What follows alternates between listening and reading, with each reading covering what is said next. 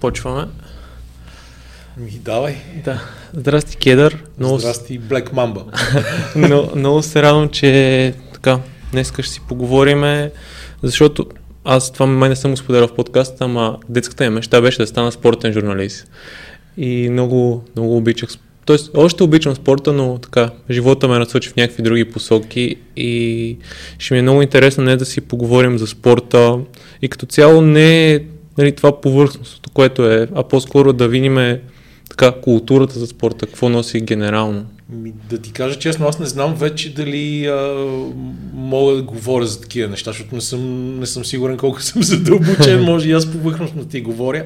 Иначе Александър Кръстев, познавам, предполагам си чул за този младеж, който направи аз чета и още какво ли не. И той така ми разказваше на времето как е мечтал да стане спортен журналист и когато започна да прави други работи, аз следя как се развива и му казах ми, май си направил по-добре, че не си станал, въпреки че тази професия е страхотна и аз продължавам да смятам, че е една от най-хубавите на света, но а, така се развиват нещата в журналистиката въобще и особено тук в България, че се чудиш дали това да превърнеш хобито си в професия точно в този момент има някакъв смисъл или аз съм просто може би в такова положение, в такова състояние на духа, че много мисля по този въпрос. Дали да има смисъл всичките тия години да правя нещо, което после изведнъж се окаже, че е рухватски бързо, само с някакво управленско решение. В това положение на две години на практика продължавам да се лутам какво точно искам те първа да правя, макар че а, за разлика от на тебе, на мен не ми остава чак толкова време. така че давай, давай да говорим, пък аз ще се отпусна, ще ти говоря много глупости. Да, а, аз съм, ти... винаги съм по-добър в ролята на гост, отколкото на интервюиращ. Мисля, че това съм го доказал в годините. А какво ти кажа, че е много хубава професия? Какво на тебе ти е донесло?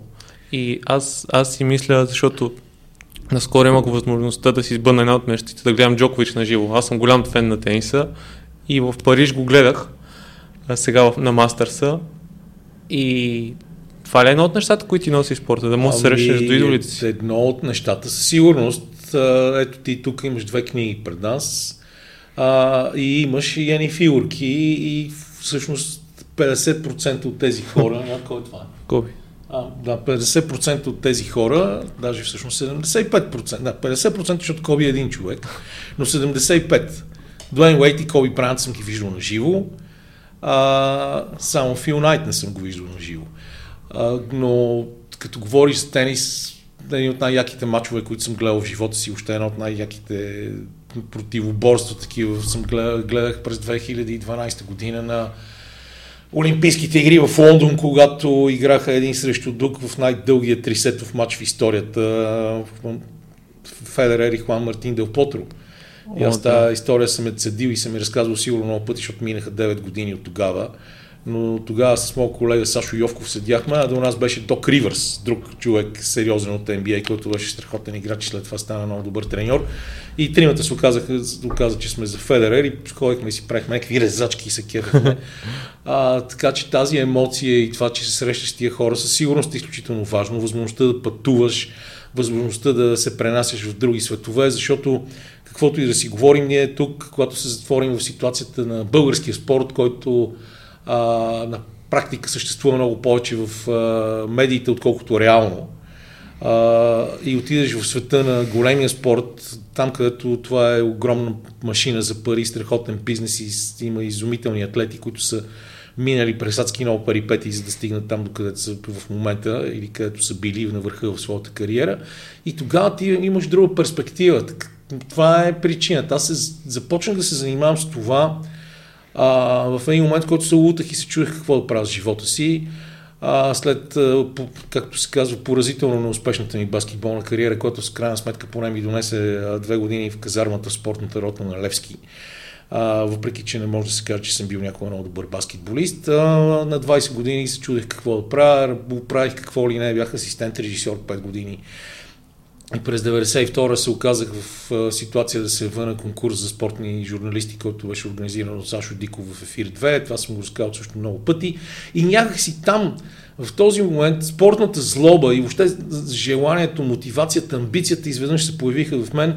Нещо, което не съм имал нито като ученик, нито като спортист, защото ако съм го имал като спортист, няма да се развият нещата така. И аз се хванах за това нещо и видях, че съм намерил това, което ми доставя удоволствие, което ми е интересно да правя. А, и преди да попадна спортната редакция на Ефир 2 в един момент паралелно с това, а, заедно с друг колега и приятел, който в момента се занимава с реклама от дълги години, иначе преди това правеше, беше един от хората, които правиха вестники с писания Ритъм, Милко Стоянов, но също беше баскетболист. Започнахме да пишем за, за NBA и после това прерасна в страница за, страници за американски спорт. 168 часа и в стандарт излизахме по цяла страница два пъти седмично в тези ежедневници, когато те бяха, седмичник беше, разбира се, 168 часа, стандарт имаше огромно спортно приложение всеки понеделник. И това някакси ми, ме накара да си мисля, че помагам на хората да откриват нови светове. А, не знам колко сме успели да го направим, но си мисля, че пишехме много готини неща и беше много хубаво. И оттам нататък в мен е била е това, работейки толкова години в телевизията, с ясното осъзнаване, че трябва в крайна сметка да се отразява приоритетно българския спорт, да се говори за успехите и на успехите на българския спорт. А, аз съм бил непрекъснато в този дисбаланс. Кое е по-важно? А, трябва ли да се дава на първо място българския спорт, с който точно в този преходен период нямаше кой знае колко много примери, макар че точно тогава е 94-та, тогава с Олимпийските игри 92-та, 96-та. Нямаше кой знае колко позитивни примери, а пък и свободата на медиите, която тогава си представяхме, че съществува, сега виждаме, че не е чак толкова реална.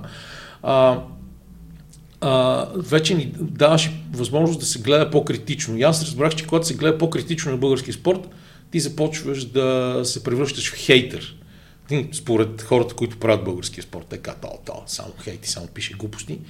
А, и в този момент това ми беше някакъв спасителен остров, нали, по време на всичките кризи, когато не можеш да си купиш мляко или нещо такова.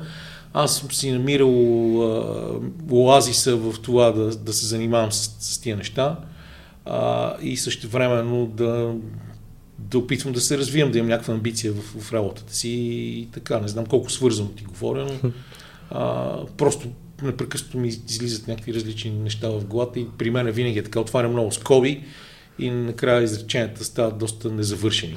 А, а освен спорта, журналистика, какви са другите неща, с които е можел да се занимаваш тогава? Ами тогава аз дълго време, нали ти казвам, прекарах 5 години и половина като асистент режисьор.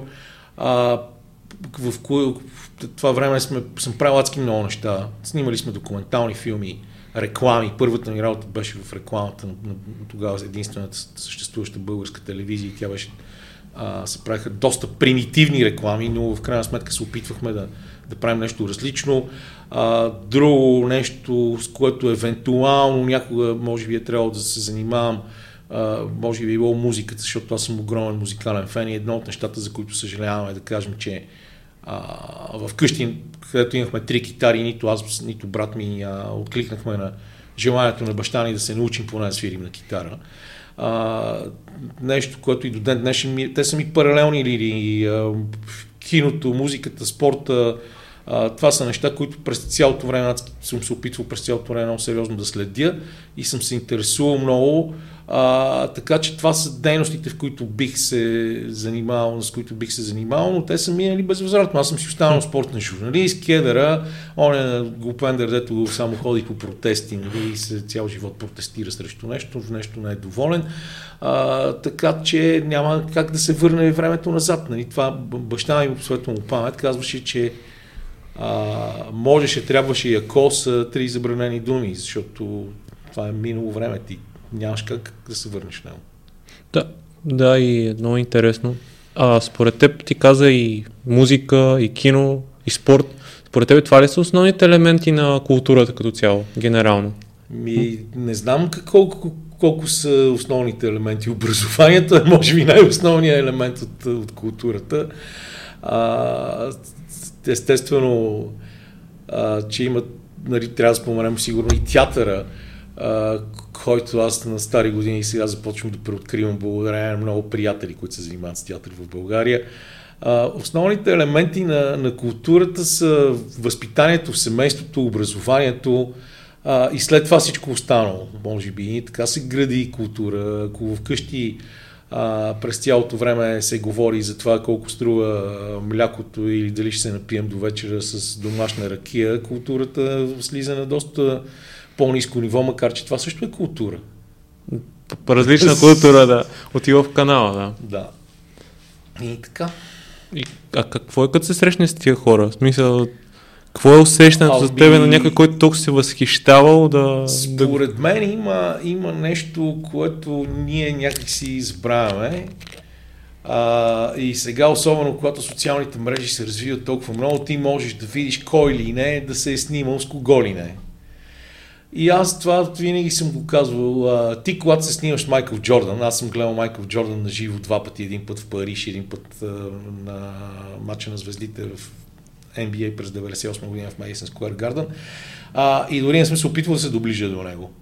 А, защото единствено една пресконференция, която даде в Париж, бяхме на Стити Пазов, съм бил наистина много близо с него и имам такива преки впечатления.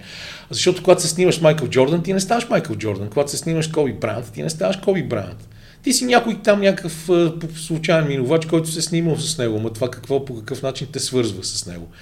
Да, иначе тия срещи са важни и тия срещи ти показват също, а, макар че понякога може да са лицемерни и политически коректни от страна на хората, на звездите, които участват в тях, а, в много от случаите ти показват, че колкото по-голям е някой, толкова по-нормален човек е той. Да кажем, ме ми се е случвало така, с Линдзи Вон да си говорим, като все едно цял живот сме били приятели, никога не сме се разделяли. Или а, си спомням как се бях спекал невероятно на летните Олимпийски игри в Атина, когато ходих да правя интервю с Карл Луис. Аз дори не знаех какво да го питам. Наистина там беше нещо страшно и то аз не бях толкова, въз, толкова млад вече и зелен. Бях на 28 години, точно беше, беше родила дъщеря ми. А, и въпреки това застанах срещу Карл Луис, който беше един от идолите на баща ми, който вече в това време а, не, всъщност той вече беше пенсионер, той почина 2006-2004 не беше жив от 8 години. А, и, и си мислех, баща ми какво ще си каже, а, как да, той не е успял да, да се доближи така до Карл Луис, пък аз съм успял. А, много неща, то е вълнуващо е някакси цялото това нещо, но в крайна сметка ти трябва през цялото време да знаеш, че ти не си този човек, не можеш да се идентифицираш с него, докато има хора, които си мислят, че снимайки се с някого се идентифицират с него. И е много странно. Не знам не знам как да ти отговоря на този въпрос, честно казвам.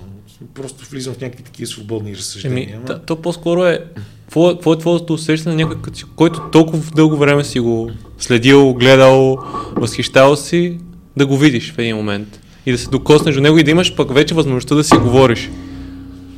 Ми усещането е много, мисля, усещането е някакво удовлетворение.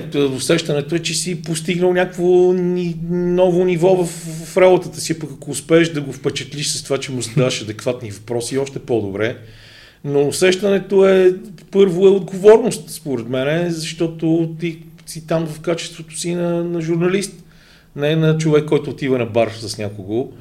И ако трябва да предадеш тази среща на хората около себе си, в крайна сметка ти не трябва да браш, че ти в тази роля си само посредник и че не си, не си ти важния в тази среща. Ето това да ти го разказах преди да започнем с кашлянето се появява, за което моля да ме извините. Не знам, не знам как да ти отговоря, често. А как се подготвяш за такива интервюта? Мисля, как се подготвяш за това да говориш с него? Ами, ако знам, че мога да имам такова интервю, както съм успявал да си уреждам такива лични интервюта, се опитвам да, да се запозная въобще с целия, с целия бекграунд, с всичко, което му се случва на този човек, за да стигне до тук и да задавам адекватни въпроси. Защото има много хора, които излизат с... А, също е много важно, а, независимо от това как си се подготвил, да следиш разговор. Защото е пълно в а, ефира с хора, които влизат адски, адски подготвени на пръв поглед с много написани въпроси. И следвайки въпросите си, които те много държат да зададат, те забравят да слушат разговора и се оказва, че нещата, които, за които те питат, вече са били споменати преди два отговора в това интервю. Те да знам, не знам. Това, задаш ми някакви въпроси, които ме карат много да мисля и, и, и, и, за това си много адекватно, не мога да ти отговоря. А, не знам. Усещането винаги е много готино. Сега да се срещаш с идолите си е, е сбъдната мечта. И затова ще ти кажа какво ми беше усещането, когато се върна по този матч на звездите в NBA. Аз някой ден сигурно трябва да седна да напиша и аз една книга, макар че едва ли ще е толкова дебела. А, 98 година с адски мъки отидох на матча на звездите на NBA в Madison Square Garden и не само, но тогавашният генерален директор на БНТ Иван Попюрданов каза, аз ще плата коментаторското място, обаче ти си уреди пътуване, спане и всичко останало. И аз пристигнах в Нью Йорк, без да имам къде да спа, с 200 долара в джоба, половината от които бях взел от брат си на. И най-накрая, освен всичко друго, ми загубиха багажа от British Airways. И въпреки това се чувствах като в рая. И видях всичките тези хора на живо. Тогава Джордан не дойде на пресконференцията, каза, че е болен, но всички други бяха на едни маси. Дори в учебника по спортна журналистика, издаден от Ефрем Ефремов, факултета по журналистика и масови комуникации. В началото има една снимка на Ефрем, който седи на една маса с Тим Дънкън. И тази снимка съм направил аз. И с фотоапарата на Ефрем и после той се обади, мога ли тази снимка да сложа в книгата? И аз му казах, да, само ако цитираш фотографа, защото ми е важно. И ти, ти първо попадаш в някакъв друг свят. Свят, който те събира с, на една маса в една да, стая, в едно помещение с хора, които сте били идоли през точно в тези години. И, и ти се чуеш на коя страна погледнеш, кого да отидеш да слушаш, на кого да зададеш въпрос, а, дали можеш да скъсиш разстоянието с някого или не можеш. И в, обаче в повечето случаи тези въпроси дори не можеш да ги дефинираш, защото ти си в а, някакво такова еуфорично вцепенение, нали? А, аз къде съм? Най-добре това може да се опише. Тогава имаше с нас едно момче, Манченко, Методи Манченко го беше довел. Той тогава беше главен редактор на 7 дни спорт и имаше в 7 дни спорт а, награда, викторина свързана с NBA и който е спечели отива на матча на звездите. И това момче от Плевен, който после замина да следва в Штатите, за съжаление не си спомням как се казваше, а, беше с нас през цялото време. И докато ние коментираме, играчите излизат от един коридор, който е много близо до нас. И тук от тях има фотографии, журналисти с акредитации, охрана. И това момче се върна. Е, тогава нямаше и мобилни телефони. Аз гледам тук, че ми показват какъв СМС има, какво да гледаме по телевизията. А, и той, той само се върна и те в племен така говорят. И сега, понеже ние в слава Бог сме в подкаст, аз не мога, няма да се цензурирам, то само така, така. Ба! Пипнах Майкъл Джордан! И си представи, ние, докато си тръгнахме, те, те си тръгнаха един ден по-рано от мен, от Нью Йорк, ние непрекъснато го базикахме за това, но това усещане го има във всеки един от нас. Аз колкото ти се правя отворен, отворен, ти казвам, абе, нали, да, съм посредник и такова, но това усещане, това, това огромно удоволствие да, да видиш тия хора и да, да си около тях е, е страхотно и също времено то понякога носи и разочарования. И пак ще използвам един аз, аз този случай сигурно съм го цитирал 10 пъти, но така може да срещнеш и огромно разочарование. И аз заради това имам такова огромно разочарование от човека, който сега в момента се опитва да бъде най-великия баскетболист в света, иска да стане най-великия на всички времена. И той ясно го е дефинирал, който се казва Леброн Джеймс. Защото Леброн Джеймс, аз благодарение на Иво Иванов, който ми е съученик от първи клас и ние имаме доста, как се казва, особено той върху мен със сигурност, сега той някой ден в неговите мемуари ще каже колко аз съм имал влияние върху неговото развитие, но той, когато замина в Америка, ние бяхме в непрекъсната връзка, аз благодарение на това имах адски много материал за NBA и въобще за американски спорт. Той един ден ми каза, а, отивам в Фейкрен, Охайо с колата да гледам един гимназист. Аз викам, какъв е този гимназист? И той вика, той се казва Леброн Джеймс, той е сега в момента е на 14 години или нещо е такова. А, и след време ще стане много велик играч. И аз толкова се запалих да следя аз какво стана с Леброн Джеймс, че дори в старите чатове имаше чат на Дирбеге, а се бях кръстил Леброн и всички ме питаха какво е това. Аз като някакъв такъв съвременен пророк казвах, ще разберете какво е това съвсем скоро. И се срещнах с него челно през 2008 година на Олимпийските игри в Пекин. И от тогава имам съмнения относно неговото величие. Защото ето с този младеж, Дуейн Уейт, както целият отбор тренираше на един кош, а Коби Брант даше интервю и не се мръдна от стола, на който седеше, докато последния журналист от сигурно 40 телевизии, защото това беше отворена тренировка на американски отбор в залата на университет в Пекин. А, Коби не стана. Значи, ето това е деня, в който аз си промених отношението и към Коби Брант, и към Леброн Джеймс. Коби Брант, както казах току-що, отговори на всеки един въпрос на всеки един журналист, който беше там и стоя поне от, откакто ние пристигнахме в залата, интервюто беше започнало до края още 45 минути. Значи стоява поне един час там. Уния двамата си стреляха, този и онзи, и ние, Кармело Антони, Майк Жижевски, направихме 5-6 интервюта, хората идваха, говориха си с нас, а тия през цялото време си стрелят. И и вика, викаме, Леброн, Леброн, може ли, може ли? И той най-накрая видя, че ние искаме да направим интервю с него и той очевидно не искаше. И каза на Дуайн Уейт, tell these guys to fuck off. И не бяха ай така. Елате, ние, той от най-голямата звезда. И той, той каза не, той ни каза не, не искаме да ви давам интервю. Не даде на никой интервю. И аз си казах, то, то не е пич, то не е от нашите. И от тогава, колкото и неща да направи, колкото феноменален атлет, защото той е изключителен баскетболист и работи толкова много за физика. И, и аз винаги съм си имал нещо на ум. После, след това дойдоха тия, а, тия танци от а, Кливланд в Майами, за да стане шампион. По-обратно в Кливланд, пък сега в Лейкърс, където а, правят отбор само и само за да стане той шампион и се провалят непрекъснато. Сега се Ръсъл Уестбрук. За да се стигне до онзи ден, когато той разби окото на едно момче от Детройт с лакет. С безобидна ситуация, при изпълнение на наказателно му вкара такъв лакет в окото, че аз не знам, представям си какво да те удари Леброн Джеймс, защото той е изключително, както казахме, мощен, здрав физически, работи страшно много за мускулатура, много малко подкожни мазнини и всичко останало.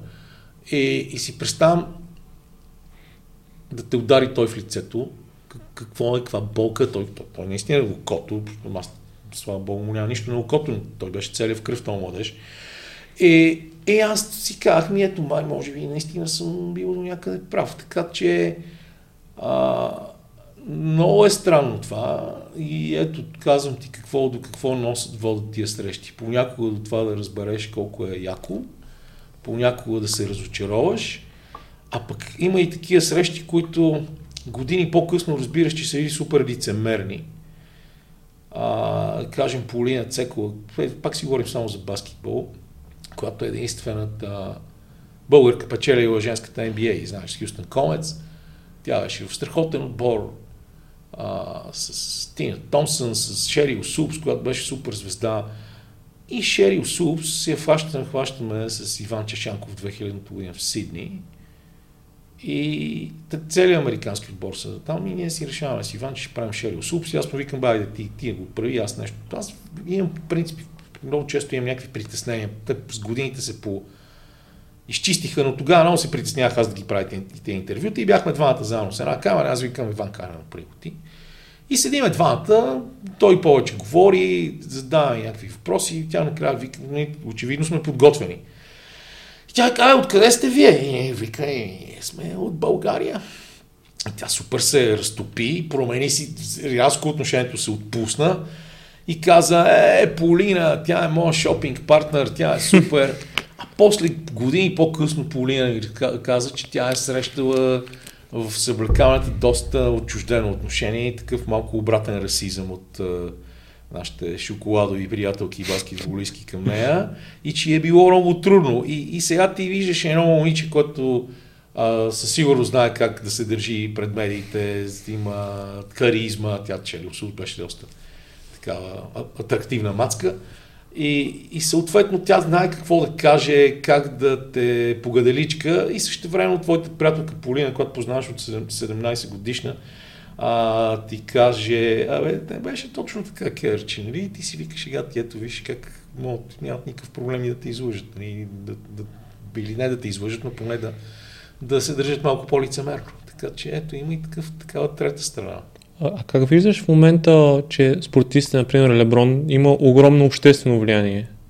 Ми, И се насочва, и например, защото аз слушах един от последните ви подкасти, където с а, спортни срещи с Силво Иванов си говорите Да. за Колин Каперник. да. И как, как виждаш това влияние на спортистите, което е върху обществото в момента?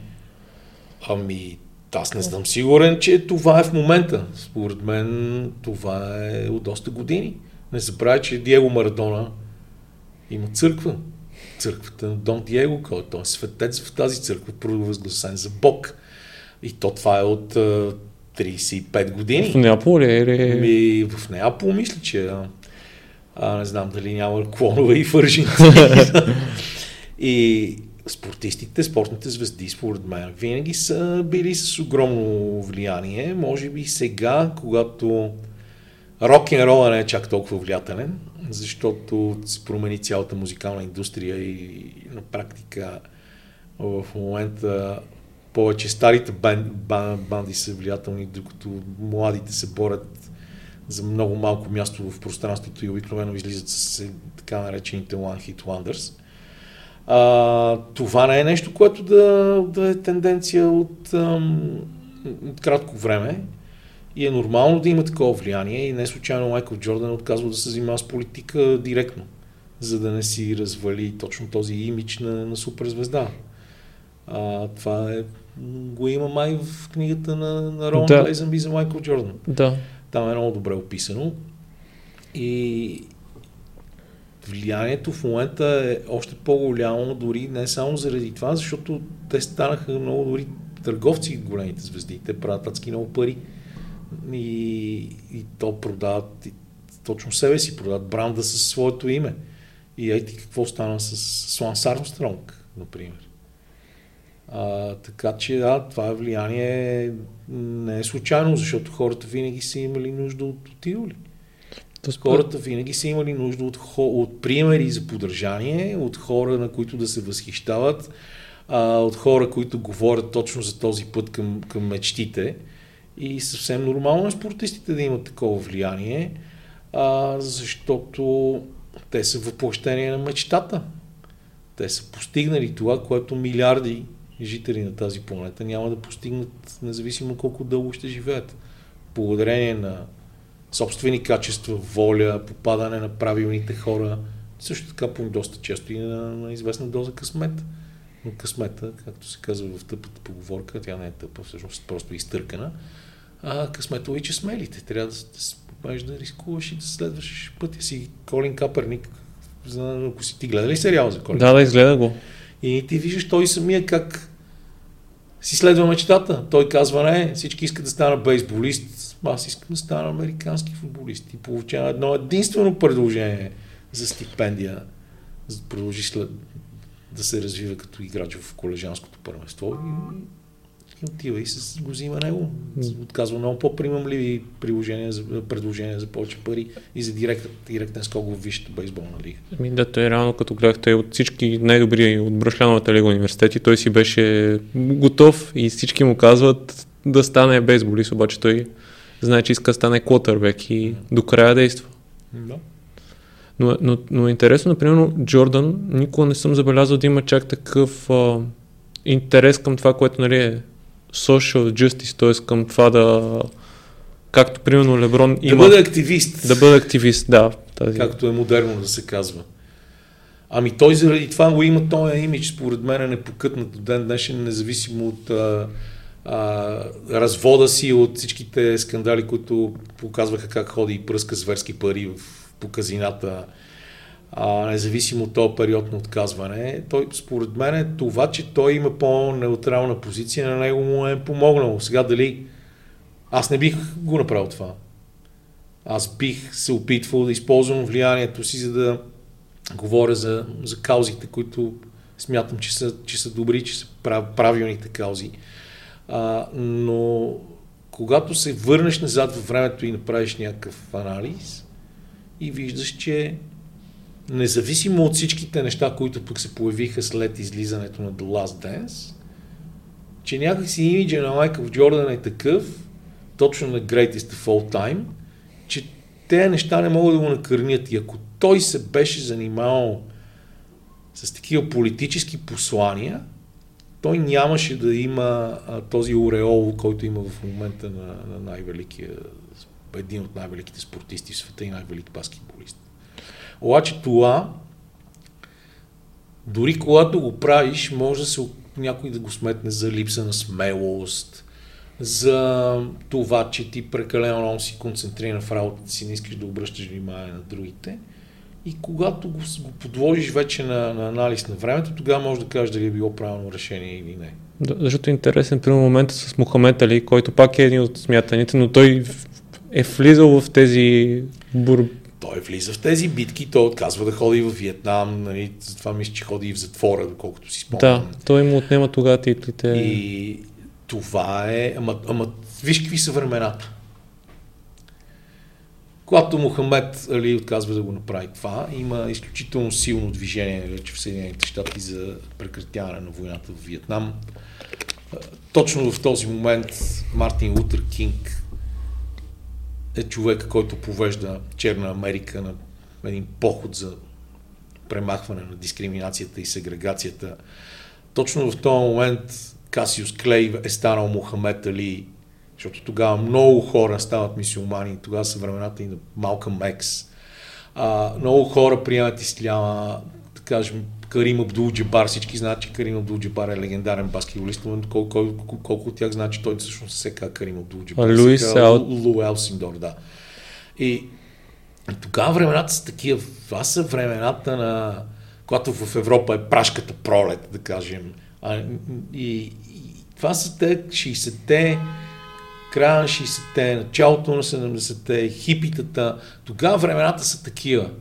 После идват едни времена на някакво такова по-голямо задоволяване, повече спокойствие, а, повече търсене на, на пари. Тогава е най-големия бум на практика от а, началото, средата на 80-те до края на 90-те. Най-големия бум на, на NBA, който се превръща в международен продукт с мега звезди и с а, участие на Dream Team 92 година. И тогава като че ли а, този по такъв а, лек живот, а, повечето пари, а, възможността да разпускаш и без това от голямото напрежение, те тогава може би те карат да не си толкова социално ангажиран. И сега, сега пък е времето на Black Lives Matter, нормално Колин Каперник, Леброн Джеймс, нали, тези, всички тези хора, които са на върха на хранителната пирамида в спорта, вече Колин не от доста време да. неговите изпълнения, а, те да поемат а, тази роля, да се опитат да станат а, пример. Така че има... Аз, аз, аз съм си дам сметка, че стана дума за период от повече от 50 години, ние говорим в момента. От... И, и, и просто времената са се променили драстично. Всеки си живее тук и сега и ако има време да се замисли и да, да ги сравни тия неща, ще види, че страшно много са се променили времената. А Кайри Ирвинг къде го слагаш в цялата плоскост или... Кайри Ирвинг с неговото антиваксърство ли? Еми, то, то са много неща там, по принцип, и пускоземство, не знам нали това го знаеш. Ми това не го знам, дори не съм се интересувал. Да, но последните неща, които се случват около него, нали, той сега не иска да, не иска да се вакцинира, не иска да... Като цяло не иска да играе. Не знам как къде да го сложа. Сега, а, ако, ако вляза отново в ролята на съдия, в какъв, каквато аз съм влизал много често, а, трябва още да, да започнем да, да си говорим за това какви огромни щети иначе много доброто нещо, наречено социални мрежи, е нанесло на хората. Говорихме си преди малко колко важно е образованието. А, и на, сега в момента имат вече такива групи хора, които дори не могат някакси да по-отделно да започнеш да ги анализираш. Това ще бъде сигурно страшен а, страшно поле за, за изследвания на социални антрополози, на историци след години. Как всъщност някакво такова, как социалните мрежи профанизират обществото, карат хората да мислят, че само те са прави, да събират хора, които мислят по един и същи начин и те да отричат всичко останало, включително науката. Така че какво да ти кажа за Кайри Ирвинг? Всеки си отговаря за последствията, за, за собствените действия. Слава Богу, според мен Кайри Ирвинг не е толкова влиятелен, че а, да, да може да, да, неговото поведение да бъде взето за пример от много хора. Независимо, че е изключителен баскетболист. Нали, то е просто е огромно удоволствие да гледаш Кайри Ирвинг. Сега хората, които смятат, искат и се надяват Бруклин Нетс да станат чемпиони, ще бъдат много разочаровани, защото те го поставиха вече под за, за хипотезата, че може да играе само ако се е вакцинирал, независимо, че той може да играе навсякъде друга, да, освен собствената си зала, без да се е вакцинирал, защото са такива протоколите на, на, на NBA. А, това с плоскоземството е величествено. Нали, Галилей, Галилео Галилей е бил изгорен на клада, защото е казал, че земята се върти като еретик, а сега хората казват, но каква земя е? Ня, тя е плоска, ние тук сме, да, живеем в някаква тепсия, много е смешно.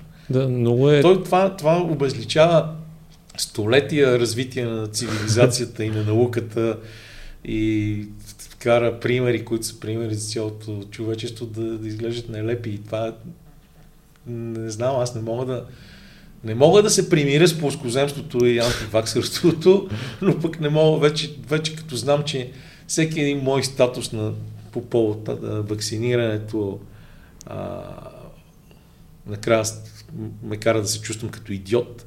Направо не се говори за това, защото аз когато, когато отидох в февруари да си сложа първата доза и то от а, одиозната вакцина на AstraZeneca, а, помолих, докато ми слагат инжекцията в лявото рамо, да ни момичета, които бяха вътре в залата, да ме снимат. И като излязох и си сложих снимката в Фейсбук.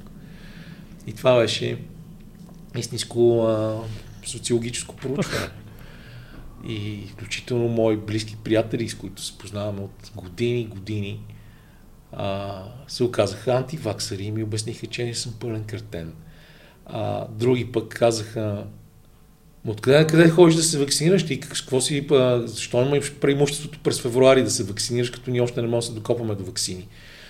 И аз просто като човек, който последната една година и нещо е в Българското национално радио, макар и като фриленсър, нали, като човек на граждански договор, просто там имаше възможност и нямаше чак толкова много желащи. И ме питаха, ти искаш ти? И аз казах, да, при първа възможност стига да не ощетявам някой друг. И те казаха, не, ние си имаме тук списъци, те искат да ходим. И тъй като пътувам и заради българското баскетболно първенство по залите непрекъснато и нас ни беше много важно това, тези мачове да се играят, защото това беше първата година от този нов договор с Max Sport и ние искахме много да развиваме този продукт. А за мен беше повече от задължително да го направя. И, и, и видях, че всъщност това, което съм се опитал да, да дам за пример, т.е. Да, да, някакъв полуизвестен човек като мен, защото нали, аз не съм а, нито могъщ инфлуенсър, а, нито съм някакъв герой на младото поколение поради ред причини. Едната от тях е, че прекарах 32 години работейки на едно място, което за съжаление няма много добър публичен имидж, което е Българската национална телевизия. И си казах, аз вместо да, да бъда, нали, да, да, това, което съм искал да, да, да го дам като пример, то се оказа повече негативно и коментарите бяха такива. И аз адски се обърках от тогава и, и въпреки, че съм влизал на един и два пъти в а, спорове на тази тема с приятели, вече гледам да съм по-резервиран, поне в статусите си в социалните мрежи, защото не желая да събирам толкова негативна енергия. Така че е, това така гледам на Кайри Ирвинг. да, да, просто аз днеска сутринта, като идвах насам и видях една статистика, която е точно за смъртността. И как при нас смъртността е най-висока, защото сме най-малко вакцинирани. В смисъл, причинно-следствената връзка... Ами, да, това е елементарно. Елементарно е. Има го, да, вече сигурно стотици хора са го публикували в социалните мрежи. Извинявайте, че нали пак си гепвам телефона. А, но можеш да го видиш. Можеш да го видиш как просто тая връзка или как много е модерно се казва корелация, а, е, а, тя е очевидна. Обаче ние не, бе, не. Ама то това дори не е вакцина. Това не знам си какво. Има, между другото, Сиела издадоха една много готина книга, а, която проследява историята на вакцинирането. И там има а, много, много неща. Тя не се чете много лесно, а, но е... е по-научна, така. Да. Обаче там има един много важен извод и то е, че ние в момента сме 7 милиарда и половина или 8 или не знам колко сме а, и в огромна степен благодарение на откриването на вакцини, които започват по доста примитивен начин, нали, изтриването на, а, от, да, на прах на разни а, неща от заразени животни, разрязване, слагане в кожата. А, нали, супер примитивно е това, но това се оказа, че работи. Работи, работи. И години наред. И сега обаче, ти като кажеш, ама това Ама аз иначе съм си сложил всичките вакцини, минал съм там срещу шарка, а, БЦЖ и не знам си какво. Обаче това сега е, това е експеримент, нали? Това тук те искат а, върху нашите тела, издевателстват и, и не знам си какво. И ти им кажеш, ма ето, има статистика, а, има, м- как се казва, а, има доказателства, че хората, които прекарват тази болест много по-тежко, имат осложнения, не са вакцинирани. Тези, които имат вакцинация, много малко от тях попадат в статистиката на, на смъртността. А, и няма и те ти казват, че това не става и не става. И, и ти в един момент започваш да се отчаиваш, човек. И, и, и аз не знам, а, на мен ми се струва в последните тук 2-3 години, откакто започнах а, с много голям интерес да гледам сериала на HBO, Дневниците на прислужницата, че ние, колкото и да сме се смели на разни такива антиутопични филми, книги, а, попадането в такива странни общества, в които а, някакви догми движат нещата и те са много близки до командно-административната система, която много от хората от по-възрастните, т.е. твоите родители и аз сме преживели по времето на комунизма, е възможно отново да се появи възможно отново да се появи такова нещо благодарение именно на на безотговорни политици, а, на, на хора, които смятат, че а, разделянето е много по-важно от емпатията и живеенето заедно. И, и, и ти се чуеш вече на къде отиде този свят, защото само до преди 10 години, може би, или дори по-малко, ние си мислихме, че живеем в най-готините времена на този свят, толкова години без голяма война в западния свят, нали, независимо, да. че ние също сме изолирани и си живеем в нашия балон и забравяме какво става в Азия, в Африка, какви проблеми имат там, какви конфликти непрекъснато има в Близки изток и така нататък. Ние тия неща ги забравяме, защото ние живеем в много комфортна среда. И, и ти си мислиш колко готини са тия времена. И изведнъж започват да се оказва, че не са толкова готини. Защото а, това, към което се стреми, да кажем, Обединена Европа или нещо а, или обществото в Съединените щати, изведнъж обществото в Съединените щати се поляризира. А, първо, започвайки още, може би, от Джордж W. Буш, който беше един човек с доста странни разбирания.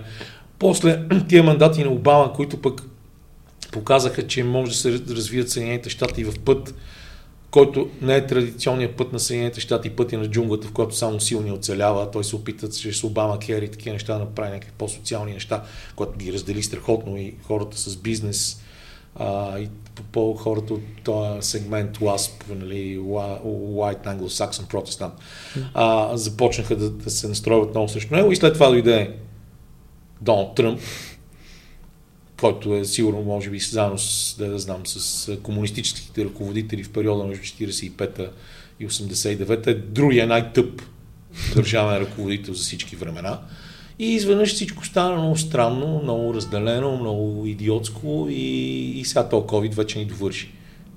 То отваря депресии, отваря а, пени доказателства за това колко голямо количество невежество има навсякъде около нас и в колко глупости може да се вярва. И, и мен това му обърква супер. Датски много му обърква. То според мен генерално има някакъв липса на личности в западното общество, които да са лидери. Защото след Тръмп идва Байден, който е един от най-нехаризматичните хора, които може да, може да срещнеш. Еми да, само че той беше просто альтернатива на, на Тръмп. И пропагандата за него беше доста сериозна. И аз сега също не мога да ти кажа нищо за Байден.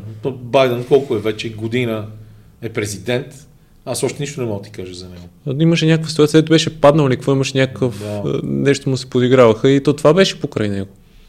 Да, извиня, че се разсеям, обаче жена ми е на някакви медицински процедури и е притеснена. И затова ще си позволя да и напиша да се държи.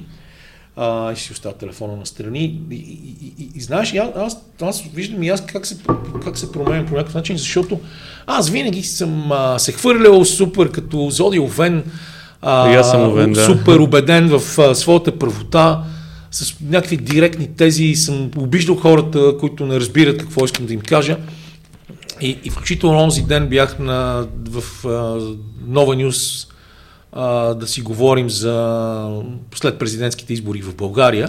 И една жена ми каза, ми писа в, в Фейсбук, а, че съм всезнайко, че трябва да помисля за себе си, че трябва явно да, да анализирам, да анализирам себе си. Аз си викам, ми добре, аз не разбирам точно какво искате да ми кажете. Явно не ме харесвате, ама поне ми, поне ми го напишете. напишете. И тя каза, не, не, не, погрижете се за себе си, чао.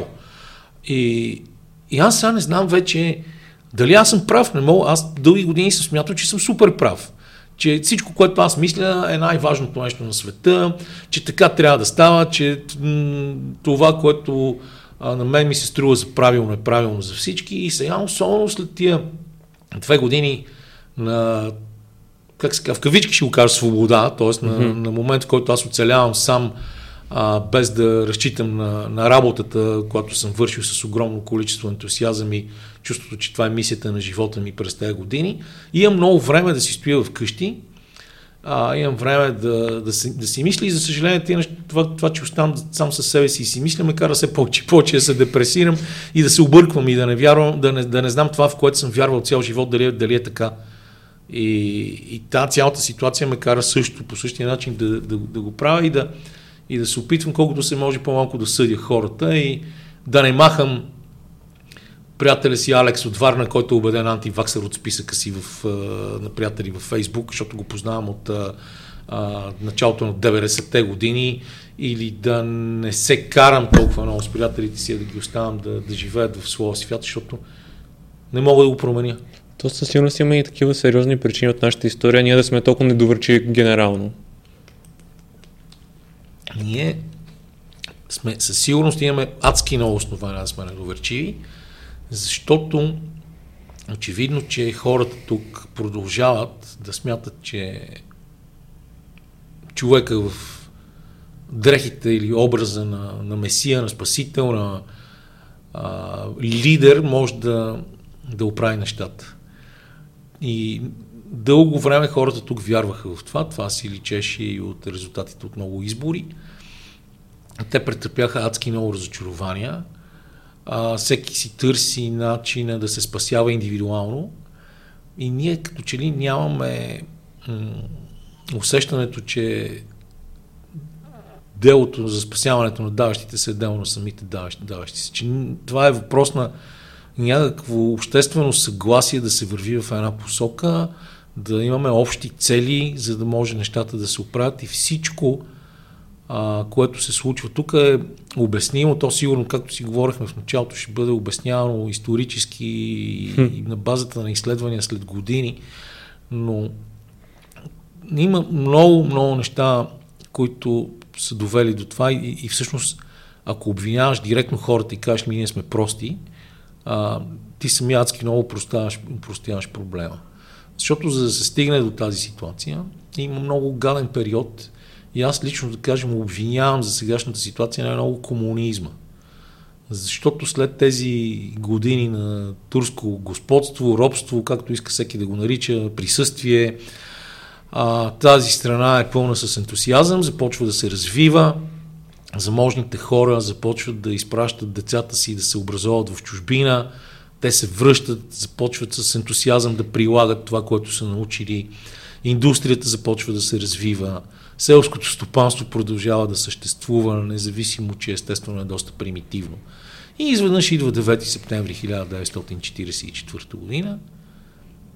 Хората, които са се научили, че нещата зависят от тях и че ако работиш здраво и вярваш и имаш а, просто някакви цели в живота, нещата са окей, okay, на тях им взимат всичко, интелигенцията е изтребена или запратена на лагери, лишена от права, не на лагери, в лагери, защото да. на лагер е много хубаво, точно в лагер не е много хубаво. И, и всичко това, тази крехка българска държава е, е, е, пре, е разрушена и обърната с хастара навънка и всичките ценности, в които си вярвал, а, изведнъж стават нещо абсолютно различно. А, колективизма, който не съществува на практика, но ние трябва да сме водени от партията Кърмилница, без нея нищо не става. Партия Велика води нашия победен строй, цитат от песен от тези времена. А, те разрушават всичко. Те, те те карат да започнеш да мислиш по друг начин и хората стават супер объркани,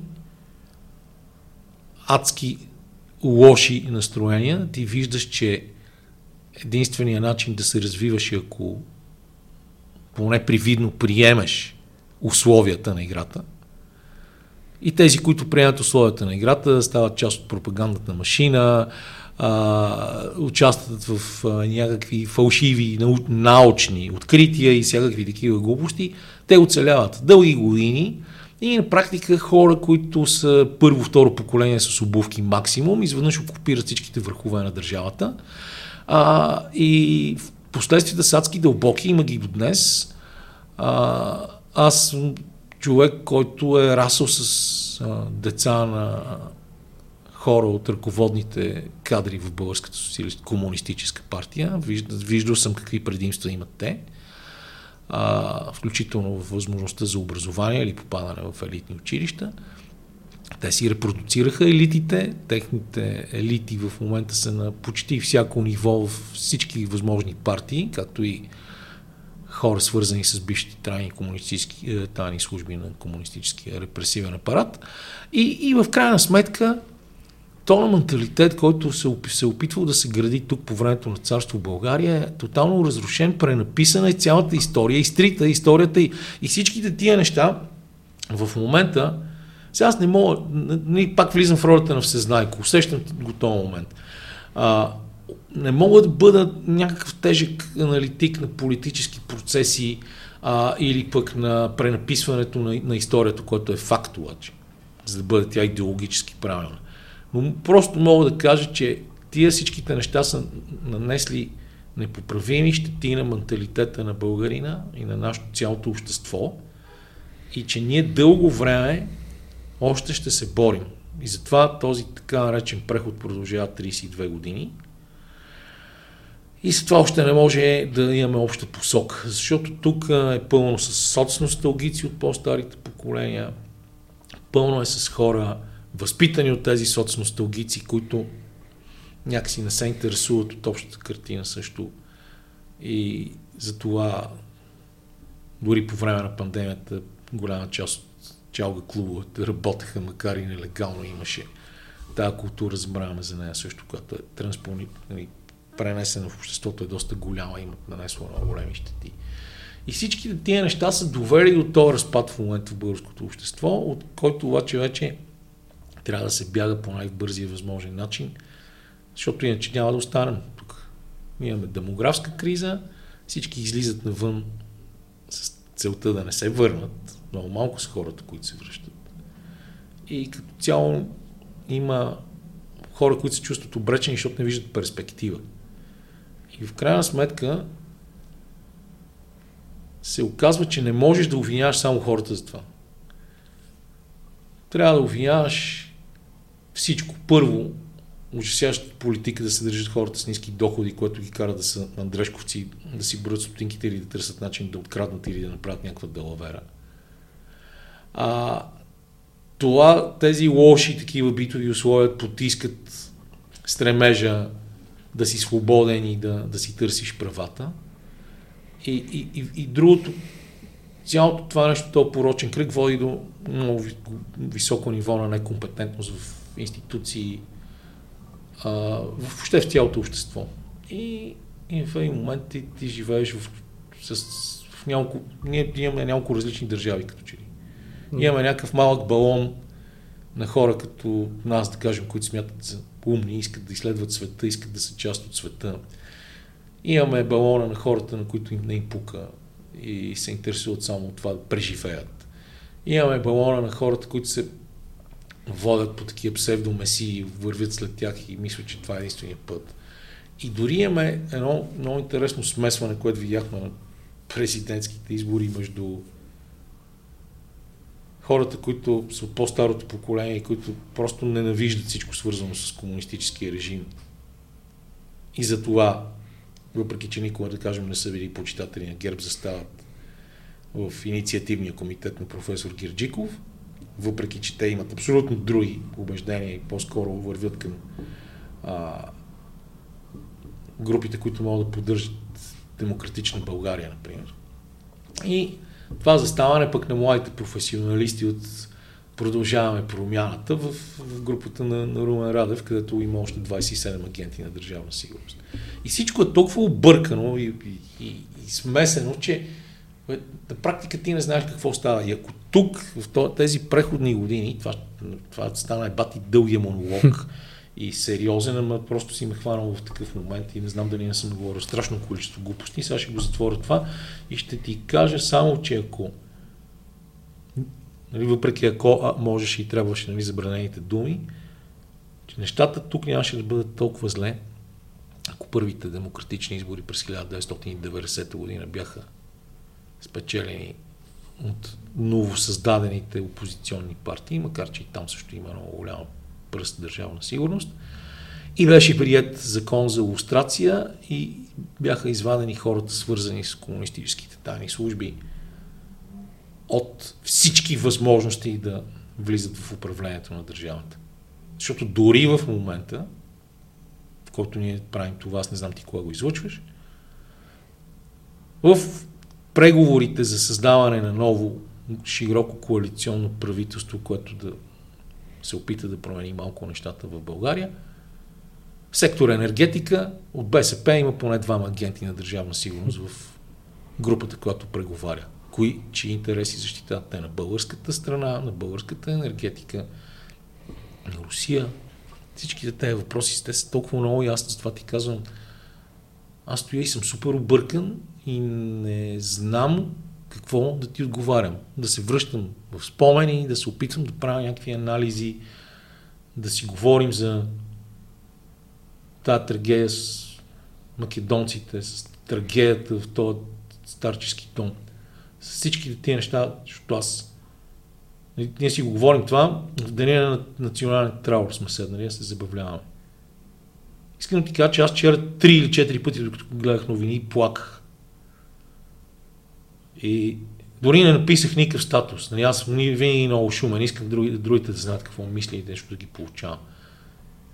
Просто се чувствах толкова безсилен, че, че те така стоях в, като зомби пред телевизора и, и просто ми, ми тръгваха сълзите от очите. Ясно е, че няма как да се върнат тия неща. Обаче тия неща би трябвало да ни накарат да се замислим за това какво може да стане по-добре ако се замислим какво може да стане по-добре, ще разберем, че адски много неща могат да станат по-добре и че трябва да престанем се вайкаме и да, просто да, да, видим ние как си вършим нашата работа и след това да, да съдим другите и да съдим държавата. Така, мисля, съгласен с всичко, което каза и е всеки трябва да си поеме неговата лична отговорност по една или форма и да се опита да, да прави нещата. А наистина трагедията, която е от вчера просто е... Нямам, нямам думи за да опишат колко е тежко цялото нещо. Това е положението. А... Тежко. Представяш си, ние, на нас ни е тежко, ние сме някакси опитваме се, сме, сме причастни да се закачим и ние към тази, тази тъга. Ама какво има на хората, които са загубили толкова от своите близки, че са загинали 12 деца, защото деца трябва да, да си отидат. Всичко е ужасно. И, и то точно дано по това поне да помогне най-после да, да спрем да се джавкаме с нашите хора. Те, те, това, това са едно сме ние. Тук ние сме ние същи на Балканския полуостров. Всичките сме много големи бабаити, всичките сме много силни на маса, и всички да сме много силни в това да се караме един с друг и да се, да се трепем, ако трябва по време на някоя балканска война. И да, да гледаме как едните са тъпаци, другите са тъпаци. И трябва най-пет това да ни помогне да разберем колко, колко близки сме и по менталитет, и по кухня, и по, по музика, по, по какво ли още не. Да, да спрем да се джавкаме като идиоти, защото ние много добре трябва да знам, че за да има този македонски проблем, един от главните виновници е българин, т.е. как Георги Димитров, Георги Михайлович, председател на Комунистическия интернационал. Да, аз спомням си преди време имаше един много добре направен документален филм по BTV. Сега не си спомням как беше, но точно как целият процес 45-та се случва и с, с, нашето позволение, с неговото позволение е, не, всъщност то не е точно, да не може да се каже с неговото позволение, защото той, той е изпълнител на, на волята на, на Москва, на, на Йосиф Висарионович Джугашвили и на цялата тази а, група там от хора, които просто търсят влияние и а, по този начин разделят, плюс това, нали, ние сме били съюзници на фашистска Германия, трябва да бъдем наказани. Всякакви такива. Аз казвам ти, не мога да имам експертиза никаква в областта на историята, но това е ключов повратен момент, за да, който води до, до този конфликт в момента. Да, защото ние в момента като общество сме страшно сегментирани, всеки е много да, различни слоеве има, които са, защото ние все пак сме в София, а София е една друга България. А, а, а знаеш ли, е, това е, да, на колко свестни, интелигентни хора има извън София. Добри хора, по-добри от нас, много повече склонни да си отворят къщата за тебе и да те приемат и по-емпатични. Обаче те там са още по- по-смазани от местния феодализъм, от това, че ти ако не играеш по, по свирките, не можеш да, да наистина дори не, не можеш да работиш. Как се решават нещата с корупция на дребно и с делаверки. И, и когато започнеш да си говориш с тия хора, и те гледат на тебе като как се казва, банкнота от 1 милион долара и си вика, той е някакъв великан. А ти виждаш къде, колко, колко свестни хора, обаче така ги е бил живота, че те, те са сгубили всякакво самочувствие, а, всякакво такова желание да се борят и някакси са се примирили.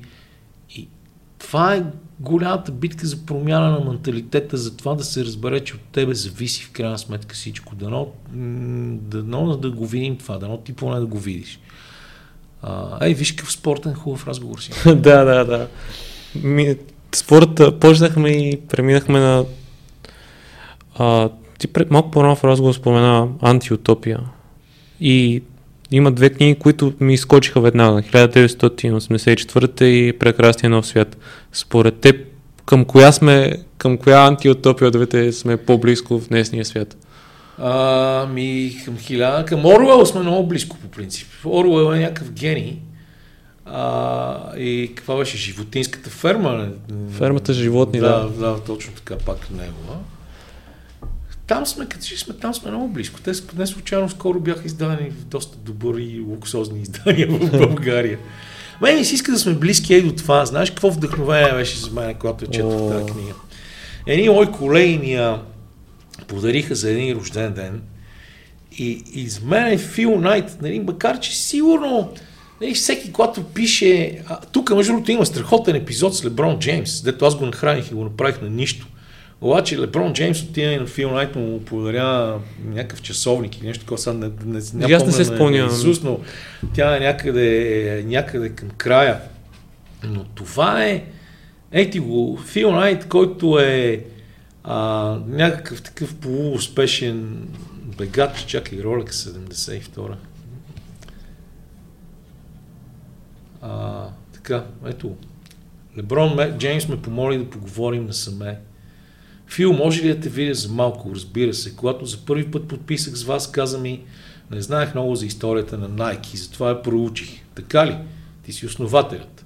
Всъщност съосновател и това е много хубаво да се знае, защото един от другите е треньор по лека атлетика в университета на Орегон, дето прави обувките на всичките си бегачи. Той Фил се вдъхновява от него и затова го кани за...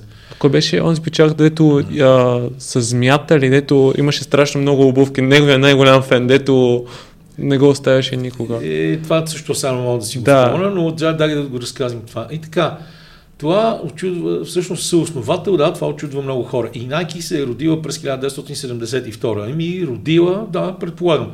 Точно така. Затова отидох при моят бижутер и го помолих да ми намери Rolex от 1972. Той ми подава часовника, гравиране с благодарности за това, че рискувахте с мен. Както обикновено не казвам нищо, не знам какво да кажа. Ето това е епизод, пък, който показва Леброн Джеймс в абсолютно друга светлина. Нали, на фона на моите лични впечатления, това, че го нахраних толкова брутално.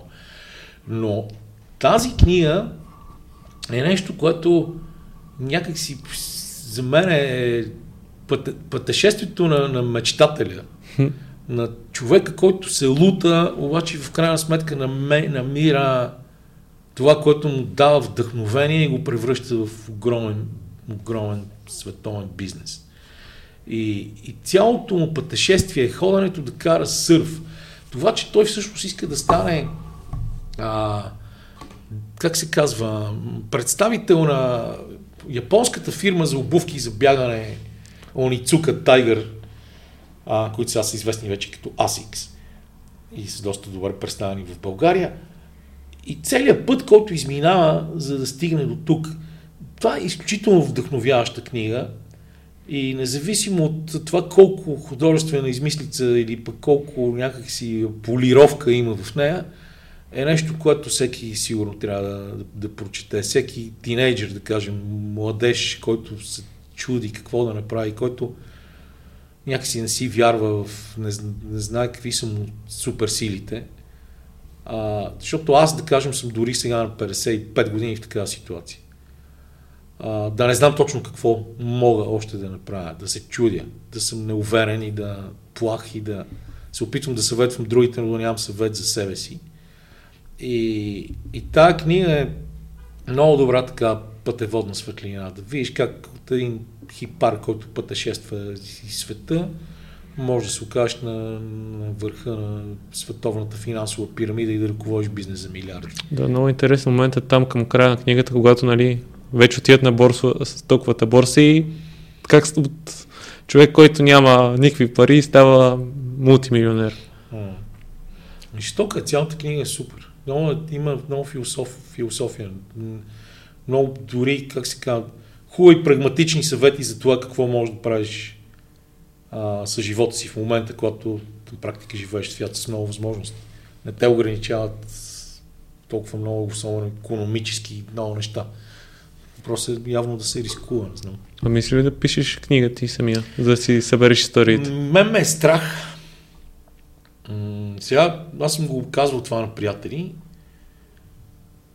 Когато работех активно като спортен журналист, защото сега съм а, коментатор на свободна практика и човек, който прави някакви радиопредавания. Стават много готини, аз ги харесвам и в Тангра Мегрок с Васко Върпанов и в Радио София. А, имам времето да го направя. И от няколко години моята близка приятелка Гери Турийска, която всъщност ми дава от време на време различна перспектива на живота, която ме покани още да участвам в четенията на почтенска котия за приказки, които са много важни за мен и ме извадиха малко от вече сериозната рутина, в която бях попаднал. Да тя ме кара да, да напише, защото аз обикновено си разказвам историите или така, както сме седнали с теб, или в по-приповдигнато настроение в резултат на фестивални напитки в разни компании. А тя хиляди пъти ми е казвала, напиши книга, ми аз казвам и добре. И някакси ме страх, защото още от времената на началото ми на спортен журналист много се смеех, когато някой каже, направих филм. А става дума за да кажем 7-15 минутен репортаж от някакво събитие. Гледайте филма, найди кой си за матча в Скопие. Нали, нещо. И си казах, как така филм? Това е репортаж, не е филм. И тази девалвация на понятия, а, ме кара да се страхувам аз да напиша книга, поради простата причина, че аз не смятам, че аз съм човек, който може да бъде автор на, на бестселър, да напише много яка книга, защото ето това е хубава книга.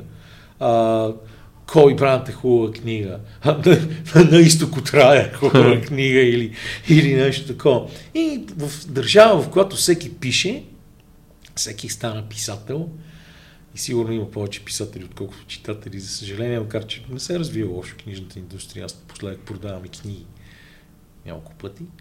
А, някакси мен ме е страх аз да, да, да напиша книга, защото имам изключително голяма отговорност а, носи името книга.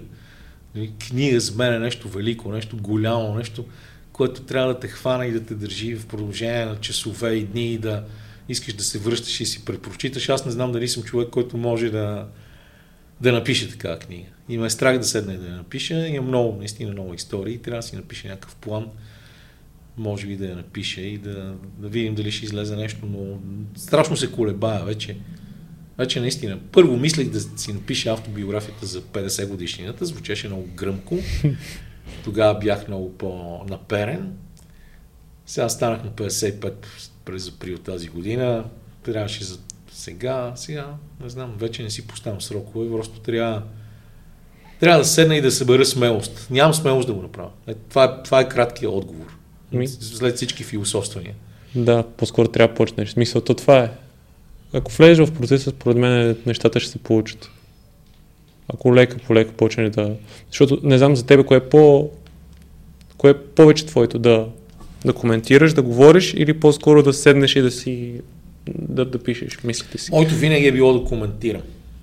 Винаги. Това е, това е нещо, което ме...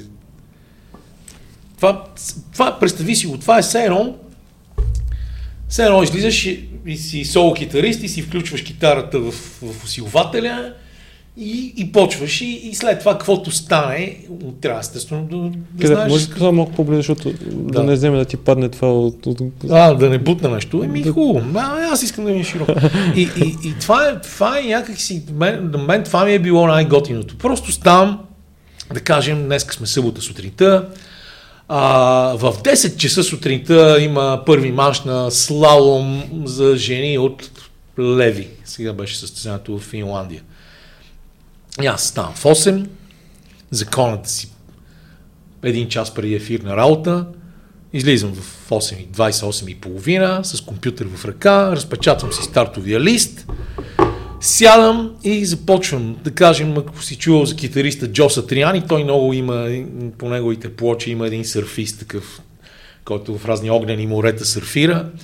А, и ти почваш да сърфираш, да работиш да, с думите, да разчиташ на импровизацията, на лафа, който ще ти дойде в момента, естествено на това да си добър посредник между зрителите и състезанието и да, се опиташ поне да не плещиш много глупости, защото използвах ските, ама аз като експерт по ски не съм на такова ниво, на каквото съм като експерт по баскетбол.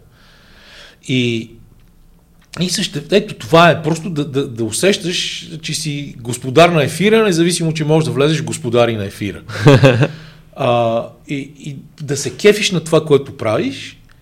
И мене това ми е най- най-готиното и съм имал дни, в които по време на Олимпийски игри съм коментирал по състезания по три различни вида спорт и съм събирал по 6-7 часа, може би 8 часа ефир в рамките на един ден. А, и това ме е кефело невероятно. И не съм усещал умора и не съм си мислил дали ще спечела пари от това. Просто невероятно съм се кефил и това е, винаги това е било моето и съм, като че съм по-силен с устата, отколкото с писането. Освен това, аз не мога да, да, да стана Иво Иванов, споменахме го, не мога да намеря тези красиви фрази и да използвам толкова думи, защото мен тази професия ме, ми е стеснила малко а, арсенала от думи. Защото трябва да си кратък, трябва да си ясен, трябва да знаеш къде и кога да градираш суперлативи в зависимост от развитието на състезанието и, и, и всъщност, за да си разбираем, трябва да имаш по-прагматичен език. И това е другото, което ме кара да се страхувам, че няма да напише красива книга. И да, може би все още продължавам да говоря нормално, но а, рутината на професията ежедневното описане на новини, на къси материали, то, то в един момент просто усещаш как ти стеснява диапазона от а, изразни средства. Но mm-hmm. това е заради просто защото иначе ти, ти не можеш да, да спортните новини са 5 минути. Не можеш да се разгърнеш. Да, така че това е. Това е за мен. Ефира е било, макар че както има един популярен израз, който е, че да говориш в ефира е едно да пишеш върху вода. Всичко, което си написал, то изчезва след секунди. Hmm. Ситуацията е различна, то е забравено. И, и в крайна сметка за това е по-лесно да го напишеш. Ще остане, може да го прочете някой след 50 години. Да. А, ти каза ските и по принцип една от книгите, която съм чул от тебе и една от любимите ми биография на Херман Майер, който е изключителна история. Били, били дал някаква друга такава история на спортист, която не е нали, от най-известните, която на теб много ти е повлияла и, например, може човек да прочете повече за него? Да, знам. Аз се чуя сега какво да ти кажа. Ще се върта сигурно пак в някакви такива по-познати. Значи, това пак съм го използвал да му се навиди. Чува се нещо ново да, да, да ти кажа, но а, явно вече тук в, в, в такива моменти а, при задаването на въпроси пак рутината си казва думата. Но а, паралелно, според мен паралелно трябва да бъдат прочетени а, две книги, свързани с Ланс Армстронг. Едната е неговата автобиография, която е красиво по-американски написана, поетична, завършва с това как той иска да умре в едно френско поле от слънчогледи, заедно с жена си и четирите си деца. И, и разказва по един доста романтичен, но същевременно и брутален начин неговата история за борба с рака и всички тези победи и така нататък. И когато я четеш тази книга, с ясното съзнание, че Ланс Армстронг вече е абсолютно развенчан, независимо, че той намира начин да бъде супер в подкаста си и да изкарва пак пари и да печели. Нали, ти, трябва след това или паралелно с нея да прочетеш книгата, която се казва Колелото на лъжите и на една репортерка от Нью Йорк Таймс. даже сега ще си гугълна, за да ти кажа, защото аз винаги забравям името. И, и това е книга, която пък ти показва една, един перфектен журнализъм, както му казват американците. А, това момиче за мен не разбира, като не е човек, който разбира а, спорта по начина по който го разбира човек, който се е занимавал с спорта или спортен журналист. Това е издателство на Сиела. Тя се казва Джулиет Макур. А, книгата е супер. Ето, тук ще ви я покажа. И като четете, страхотната автобиографична книга на Ланс Армстронг и виждате един героичен спортист, който е печелил 7 пъти Тур де Франс. След това четете колелото на лъжите и виждате каква е била цялата система за допингиране, лъжи, наистина, а, и че всъщност Ланс Армстронг не е центъра на тази система. И тази книга дори няма да ви накара да се отвратите от системата на допинг, защото тя като че ли е а, нещо, без което не може съвременния спорт. А да разберете колко лесно може да станеш предател, защото вътре става ясно как доста от съотборниците на Ланс Армстронг по време на разследванията срещу него са били натискани от разследващите с, по елементарен начин. Ние знаем, че и ти си взимал допинг. Обаче, ако натопиш Ланс, ако кажеш какво е правил Ланс, ние ще дадем на тебе по-леко наказание. Това е нещо, което е система като че ли на всяка, всяка, на, всяко едно разследване. За да хванем голямата риба, правим компромиси с малките риби. И понеже хората са устроени така, те гледат естествено да спасат първо себе си, са склонни веднага да направят тази жертва. И, и Ланс Армстронг, който никога през живота си не е дал положителна допинг проба, накрая отиде при Опра Уинфри и каза, да, верно, всичко това е верно, аз съм участвал в тази система, взимали сме допинг и загуби всичко. Така че това е нещо, което е много интересно, особено като сравнение. И разбира се, има една страхотна книга, която дано някой да издаде на български. Тя се казва нещо от рода на а, те имаха играта, или те, те притежаваха играта. А, имаме вкъщи на английски. Тя е посветена на Лари Бърт и, и Меджик Джонсън, които са архиврагове от времената на студентските си години, когато Лари Бърт игра за университета Индиана с Боби Найта. Меджик Джонсън играе в Мичиган и те са съперници на финала. Меджик Джонсън го бие. Меджик Джонсън става първата си година в NBA шампион. А, и те през цялото време имат някакво съперничество, въпреки че рекламират един и същи вид спортни обувки, ги има заедно на реклами. А, Choose Your Weapon ми беше една от любимите реклами на Converse, в която участваха точно тези двамата, заедно с моя баскетболен идол Джулио Сървинг, доктор Джей. И когато те се събират, започват да открият колко общи неща имат помежду си и в крайна сметка излизат след тази биографична книга а, за двамата, излизат много по-събрани, обединени, разбиращи е, един друг и, и близки хора. Така че е, виж, спорта е много лесно нещо, нали? понеже всички смятат, че спорта е за простаци. Нали, спорта е занимание за простаци, ти не трябва да мислиш много като си спортист, а тебе какво ти трябва, нали? То само с мускул не става, това само разрушава текст от българска песен на Тони Мочил. А, и верно, че не става само с мускул, обаче тези резултати и тези успехи, които те водят на върха на света, те не стават с а, тъпотия, с прост, простотия. Трябва да имаш интелект и трябва да можеш да разбираш стратегиите или сам да градиш стратегии за да можеш да печелиш играта, да си...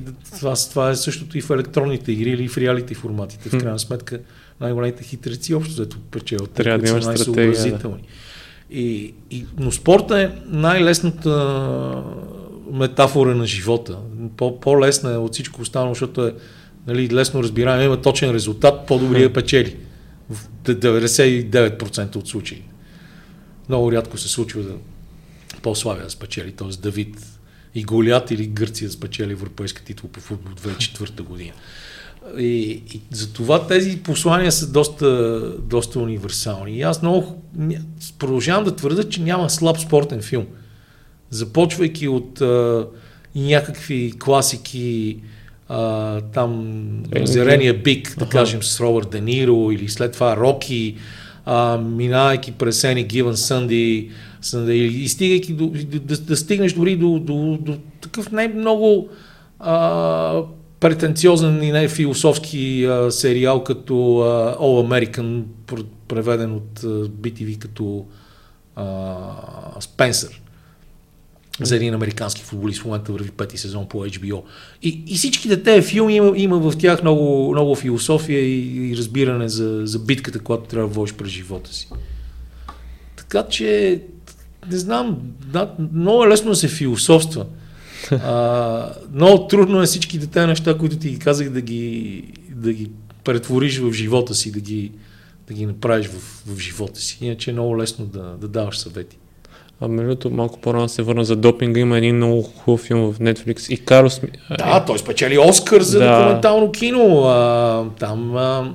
Там руската страна се... Е, ма, ама, коне, ама той коне господин Родченков, а, шефа на руската допинг а, лаборатория, ако не, Геннадий Родченков, който а, се свър... с когото се свързва автора на филма, а, да излезе и да покаже тази система, този филм няма да има никаква стойност, така че а, човека отвътре, без този инсайдер, нямаше да, да го има филма. Да, да, абсолютно. И, и, и, и въпросът, въпросът е следния. А, това, това е битката на, на два свята. Нали? Това е битката, която започна по времето на социализма. Ние да докажем, че правим по-добър спорт, всичко ни е по-добро, отколкото в прогнилия капиталистически свят, т.е. победата на всяка цена. И това го има не само в Русия. Не, не малко неща излязоха за, за Германската демократична република, контрола на щази и всички тия работи. А, това със сигурност го е имало и в България в по-малки мащаби, но, но го е имало. И, и на практика тук става ясно, обаче, че тези свърхчовешки резултати от а, суперзвездите на, на западния спорт, те едва ли са постигнати изцяло по чист начин, но там е така, там съществува презумцията за невинност и ти си невинен до доказване на противното, но, но хванат ли те, те разкатават. То не е Бен Джонсън, не е Мериан Джонс, когато лежава в затвора, а, не, е, не е въпросния Ланс Армстронг. Непрекъснато има такива примери. И в момента, в който те те схванат, че си измамник, ти ставаш измамник за цялото общество, отхвърлен си от него, губиш всичко на практика и трябва да се оправиш. Майк Тайсън не са го хващали с допинг, ама Дезире Вашингтон го направи на пастия, на, на, на нищо го направи. Той загуби също всичко. И, и, и стана друг философ, герой, който ходи, говори пред хората за мотивация, за живот. Има също много готини неща в HBO с Майк Тайсън. И, и пак успява да излезе от, от дупката. Той подкаст прави, не знам нали си го Да, прави. И той прави. И, и, и за Ланс казахме, и още. А, то готино, готиното сега е, че нали, таз, говорихме за по-негативните страни на социалните мрежи, че понякога а, са, упростачават много нещата. Но хубавото е, че подкастинга и въобще е начин за, за разпространяване дава възможност всеки да бъде, да бъде герой в, в собствения си живот и да казва това, което мисли. А въпросът е, че хората, които слушат и анализират, трябва да, да бъдат а, настроени а, не така като а, а, фолуари на момиче с големи гради в а, и само да зяпат, а просто да анализират и да, да харесват или да не харесват това, което им говорят и да си избират посланията, които ги устройват тях. Тоест ти сам имаш огромно море от информация и, и всъщност това е голямо предизвикателство, защото трябва да ти да анализираш, не да, да получаваш готово смляната информация. Да избираш какво да прилагаш и какво да, да не прилагаш. А, ами не знам. А, ти каза доктор Джей, който и аз съм огромен фен. Има, не знам нали си засичал в Storytel една негова биография, то сигурно ти си Ами не, не съм засичал, аз съм им средит на Storytel, защото няколко пъти се опитах да се пробутам там и да озвучавам книги, защото смятам, че благодарение на опита, който съм получих в четенето с почтенска котия за приказки и дългата, дългите години работа в ефир си работя с добре с гласа и мога да озвучавам хубаво книги, особено спортни. А, и те никога не ми се обадиха и затова не, не използвам. И освен това, не, това, това сега шега. А, може би, нали, малко груба, но аз не мога да, да слушам книги. Все още не мога да слушам книги. А Все още не мога да чета книги на електронни, нали, на таблет или на Kindle или на такова. Аз с книгата гледам на нея като на, на хартияната книга, може това да е old school, защото тогава ти тежи повече багажи, когато пътуваш, но искам книгата да ми е на хартия. Подкасти слушам рядко. А, може би ако слушам, ще имам повече, ще ми, ще ми личат някакви чужди влияния. Mm-hmm. А, и, и като цяло Иво, с Иво отдавна си говорим за това. Иво е един от а, хората, които още преди сигурно 6-7 години ми говореше за, за това какво голямо нещо ще стане подкастинга и как трябва ние двамата да направим, макар че сме толкова разделени. Сега ние не го правим, в, реал, в буквалния смисъл, но на практика този половин час, който имаме в неделя в Радио София, е някакъв също своеобразен подкаст, защото то цялото предаване може да го да се намери и в uh, SoundCloud, и в Spotify, въобще всички Насякъде. места, и ако искаш да го слушаш, като гледам, няма кой знае каква популярност, но това е положение. Но много, много са стойностни вашите разговори. Определено трябва да си направите отделен подкаст, който само да си... Дори само истории да си разказвате супер свободно. Да, не ни остане време да, да живеем тия истории, да му се не види. А, ако, ако си правим всяка седмица, аз сега съм в някакво странно положение, в което получих а, странно положение, защото получих предложение, евентуално се включа в някакъв екип и да работим нещо ново. И също време толкова много ми харесва да имам свободно време, че с двете радиопредавания и ходенето да се коментира баскетбол, не знам дали искам да взема още работа. Mm-hmm. И, и се чуда и много се колебая и още не съм си намерил като че ли като че ли такава мисия, като тази, която смятах, че имам, а, бидейки толкова дълго време в Българската национална телевизия, където ще ми остане сърцето цял живот. А, това е сигурно просто. Но там ми е, душата ми е на Сан Стефано, ма, дали, някога, дали има път назад, въобще не ми е ясно. А, но те две години ме, ме лутат, карат ме да се лутам и да се колеба и да, да, да търся точно нещо такова, което да ми даде смисъл да се хвърля отново през глава и да, да работя толкова много, колкото съм работил там. Сега просто оцелявам. Някакси. Мисля, правя неща, които ми доставят удоволствие и гледам да не се напрягам толкова много, колкото Докато преди. намериш новото нещо за себе Ами ако го намеря въобще, защото. Хм. Дет се вика, не ми остава кой знае колко много време. По-голямата част от живота си съм я изживял. А кои спортове извън така мейнстрим нещата, тип футбол, баскетбол, тенис, следиш и с страст за тебе в момента? Ами за мен е най- едно от най-готините неща, които следя, но то вече и то ще стане скоро мейнстрим, е така наречените височинни скокове или буквално преведено клиф дайвинг, т.е. скокове от скали, които се правят от а, прочутия производител на енергийни напитки, господин Дитер Матешиц, т.е. Red Bull. Той ги спонсорира, естествено не ги прави той. А, това е изумително, защото то те води в а, изключително красиви кътчета на света. Благодарение на тях аз съм ходил на крепостта на Хавана, за да гледам как скачат там в Куба и на легендарния мост в Мостър, той града се казва така в Босна и Херцеговина, заради този мост. Там се скача в водите на река Неретва. И това са изключителни атлети, изключително спортисти, много готини агенти. Благодарение на тия ходения там аз се запознах с тях. А, благодарение пък на едно много дългогодишно мое и на брат ми приятелство с един български скачач в вода, наречен Валентин Колев, който повече от 30 години живее във Франция и прави шоута, свързани с колко във вода и половината от тези спортисти, даже по-голямата част от тях са минали през неговите шоу програми, някой дори той ги е открил. Се интересувам от това, много ми харесва. Опитвах се да го популяризирам в спортна треска, докато водех, защото ние получавахме безплатен сигнал, всички го получават, пускат го много рядко, защото така нали, говорихме за късите новини, това, че се приоритизират футболните новини и също така успехите на българския спорт, съвсем нормално. Много рядко остава време за тази пъстра палитра от световен спорт. Друго, което много харесвам са всичките неща, свързани с пътешествие, алпинизъм и така нататък, няколко години вече. Не знам, аз спрях да ги броя, но 7-8 поне съм член на журито на Банско Филмфест. И разбира се, това, което ми е изключително голяма любов и смятам, че е изумителен спорт е американския футбол. А, последните години покрай Васил Върбанов гледам и много ръгби. Той е най-големият ръгби маняк сигурно в света. А, американски футбол е изключително интересен, адски тактически спорт. И аз съм много щастлив, че почти мисля, че ние спряхме 96-та, преди 25 години. Значи, че 25 години след като нашите опити в българската национална телевизия да популяризираме американския футбол не успяха. Сега, благодарение на Max Sport, американския футбол е в ефира, всеки, всяка неделя с по два мача. А тази седмица, а, защото ние сега сме в седмицата на Thanksgiving, на Деня на благодарността в Америка, там има много повече мачове се играят.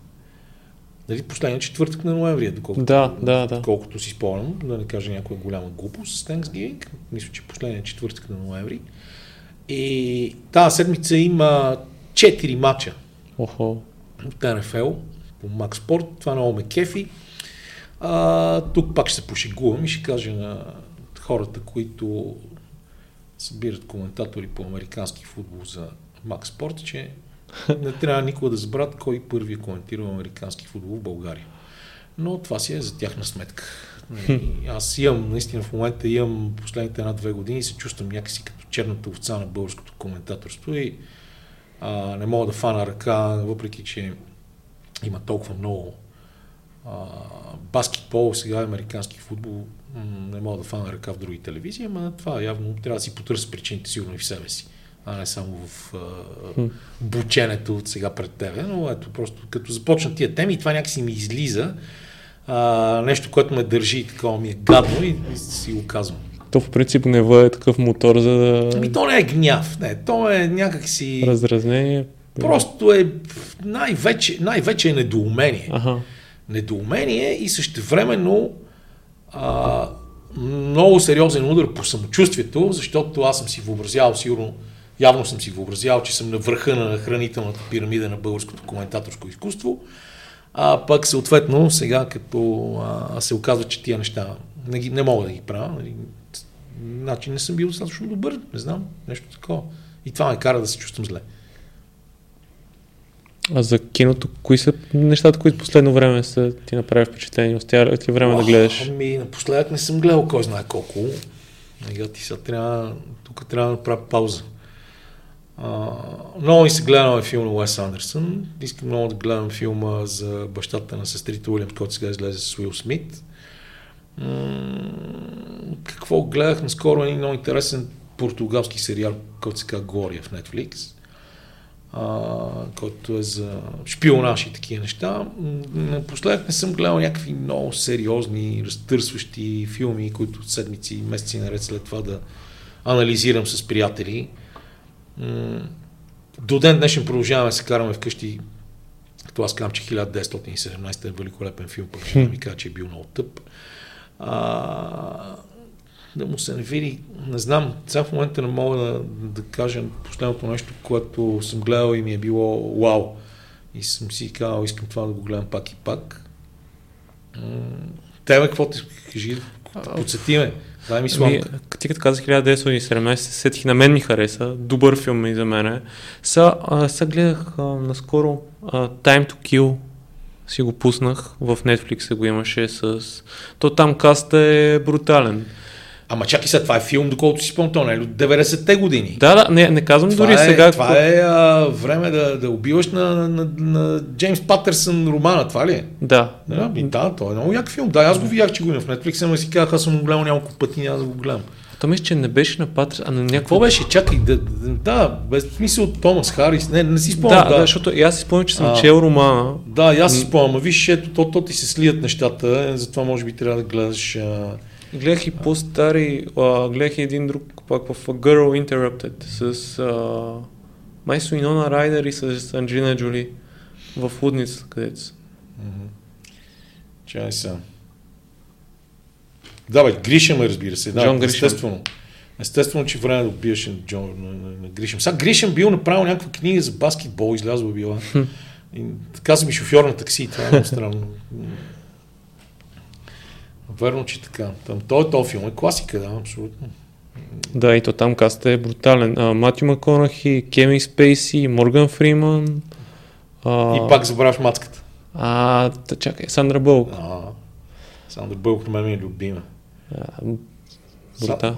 Спомням си как седяхме в, в Иво, значи това е било при 11 години, 2010 година. А, и, и с нещо си говорихме и гледахме ам, а, филм. И, и, и тогава а, това, тогава си казахме, този филм трябва да, такова, трябва да вземе, да вземе Оскар. И, и Сандра Бълг после взе за главна женска роля в този филм. А, това е Blindside, един, един филм за американски футбол. Гледал ли си го? Не, не Чувал съм. ли си за него? Не съм. Blindside е за едно... Той е пак той е много интересно, защото е свързано и пак и с всичките тия неща за расова дискриминация, приемане. Един огромен черен младеж, абсолютно объркан, бездомен, не много интелигентен, е прибран от едно бяло семейство и Сандра Бълк е главната героиня. И тя му помага на този пич да стане добър американски футболист, като той пази, на практика той пази квотербека и му пази слабото, Мгм. така нареченото сляпо петно Blindside. И филмът е жесток, много е готин. И Сандра Бълк по принцип ми е супер любим от много време. Ха. Нали, не, не, естествено сега не е Мерил Стрип. Ама а, и, и, като ми казваш кино, аз като че ли напоследък гледам много повече сериали, пак благодарение на HBO и на Netflix. И малко ми се съм и някакви игрални филми, които съм стоял и съм ги гледал и съм ги запомнил. И сега в момента ме, ме изправи в много странна ситуация. Много готин филм, ето, трябва, трябва просто да, да се пренастройвам, защото аз очевидно си мисля за някакви други неща. Много готин филм е uh, The Flag Day. Uh, последния филм на Шон Пен. Той беше uh, филма, с който се закри Сине Либри фестивал в, в София преди няма и месец. И той е много готина история за за отношенията баща-дъщеря. А, отделно има много як саундтрак, в който пак са замесени баща и дъщеря. И Шон Пен играе с дъщеря си. Охо. Като Шон Пен е пропадняк тотален, такъв мечтател, обаче мошеник мечтател, Аха. който си намира начин да, Шанаджия. да, си, да си мисли, че по, нали, горе-долу си осъществява а, мечтите, обаче с, с целта, с, с средствата са такива а, по-скоро не- незаконни. И, и въпреки това, а, той има много интересна, много добра връзка с а, своята дъщеря, която вярва много дълго време в него, докато накрая не, не се разочарова тотално. Но в крайна сметка тя успява да, да си изиграе, т.е. да си построи живота отново. А, и, и тук с неговата супер готина дъщеря Дилан Пен, двамата правят страшна роля. И пак това е филм, а, в който а, се карахме с жена ми а, дали, а, дали е хубав или не е хубав. И на нея много и харесва, обаче, т.е. на нея никак не й харесва, защото тази история тя е била знаела, ама на мен като баща на дъщеря ми беше много близък, да ти кажа. И, и всъщност, като ти говоря за саундтрак, много сериозно забъркам саундтрака Еди Ведер, и поне доколкото си спомням, съм най- много да излъжим някой, който ни слуша, мисля, че дъщеря му на Еди Ведер и, и, и, това е в смисъл също готина, готина история. А, гледахме на откриването на Сина Либри един изключително брутален, брутален филм на който се казва Бенедета, а, който пък, чай сега, ти виж как забравям, преплитат ми се. Това е краткосрочната ми памет на стари години и започна да, да изневерява. А, та Бенедета е много як филм за средновековието, който се развива в един манастир. И сега някои пит казват хареса ли ти, не ти ли хареса. Много хора смятат, че то е предизвикателство към католицизма а, и какво ли още не, защото в крайна сметка а, тук има доста сериозна лесбийска връзка. И това е, това пък е последния филм на Пол Върховен и някой пък вика, тая, това да пък не са сексуалните фантазии на Пол Върховен. нали? Но на мен филм също много ми хареса и си заслужава да се гледа. И така сега на киномания 100% има някакви страшни филми за гледане, но аз наистина напоследък не, не се сещам за нещо, което а, адски не ми е харесало. Аз съм огромен почитател на Вин Вендерс, да кажем. Особено Криле на желанието ми е един от най-любимите филми за всички времена. И така. Много, много интересни ти опред. Някои от нещата не съм ги гледал и ще, ще поправя тази грешка. И сигурно има много неща, които ти си гледал, аз не съм гледал. Е. А, и така, то наистина в момента е иска ти се живота да е по-дълъг, деня да е по-дълъг, месеците да имат повече дни. 24 часа не стига, да. Защото не стига, трябва и да се почива, и да се яде, да се тренира, и да се правят много други неща. И някакси нямаш, нямаш как да, да се занимаваш изцяло с удоволствията, които ти предлага света. Но да, ние, ние трябва да разберем, да, да, да осъзнаем, че дори само поглеждайки към границата между Беларус и Полша, да се се сетим колко сме щастливи, че всичко ни е спокойно и че, че удоволствията са ни на една ръка разстояние че живеем в мир толкова време. А, въобще, че няма конфликти, няма, колко хора си губят домовете всеки ден, в зависимост от разни режими а, или пък природни бедствия. И ние имаме време за всичко, имаме време да отидем на концерт, да си говорим за музика, за кино, за театър. Като си говорим ето за музика, не сме си говорили, на 19 декември трябва задължително, който може. Има, то, ще има много малко места да отиде да слуша. Но то това ще излезе и на диск. А, как Миленко Кошаров е написал музиката на Йосиф Цанков. Тази година станаха 110 години. Рождението на патриарха на българската естрадна музика, който по стечение на обстоятелствата също така и баскетболист. И неговия внук Вили, един от най-добрите ми приятели. И, и въобще има, непрекъснато има супер готини, интересни неща и а, е хубаво да може да се очудваш и да се изненадваш и да се забавляваш. Така че какво препоръчваш някакви работи, ама всеки си има собствен вкус и си, както е модерно сега в България, всеки сам си какво преценя. Ей. Да, е, ето, виж как, ето това е една друга тема, която адски ме боли за нея и това е какво позволяваме да заприличи български язик. Колко хора познаваш, които ще ти кажат, че е, има един човек и двама души, когато говориш за това, че еди кой си самолет събира 250 души в салона си, ти кажеш, че има 250 човека. Нали? Това никога не си го спомня. Или тия си преценявам, преценям, а, пазаря, пазарувам, нали? кое е правилно, кое не е правилно.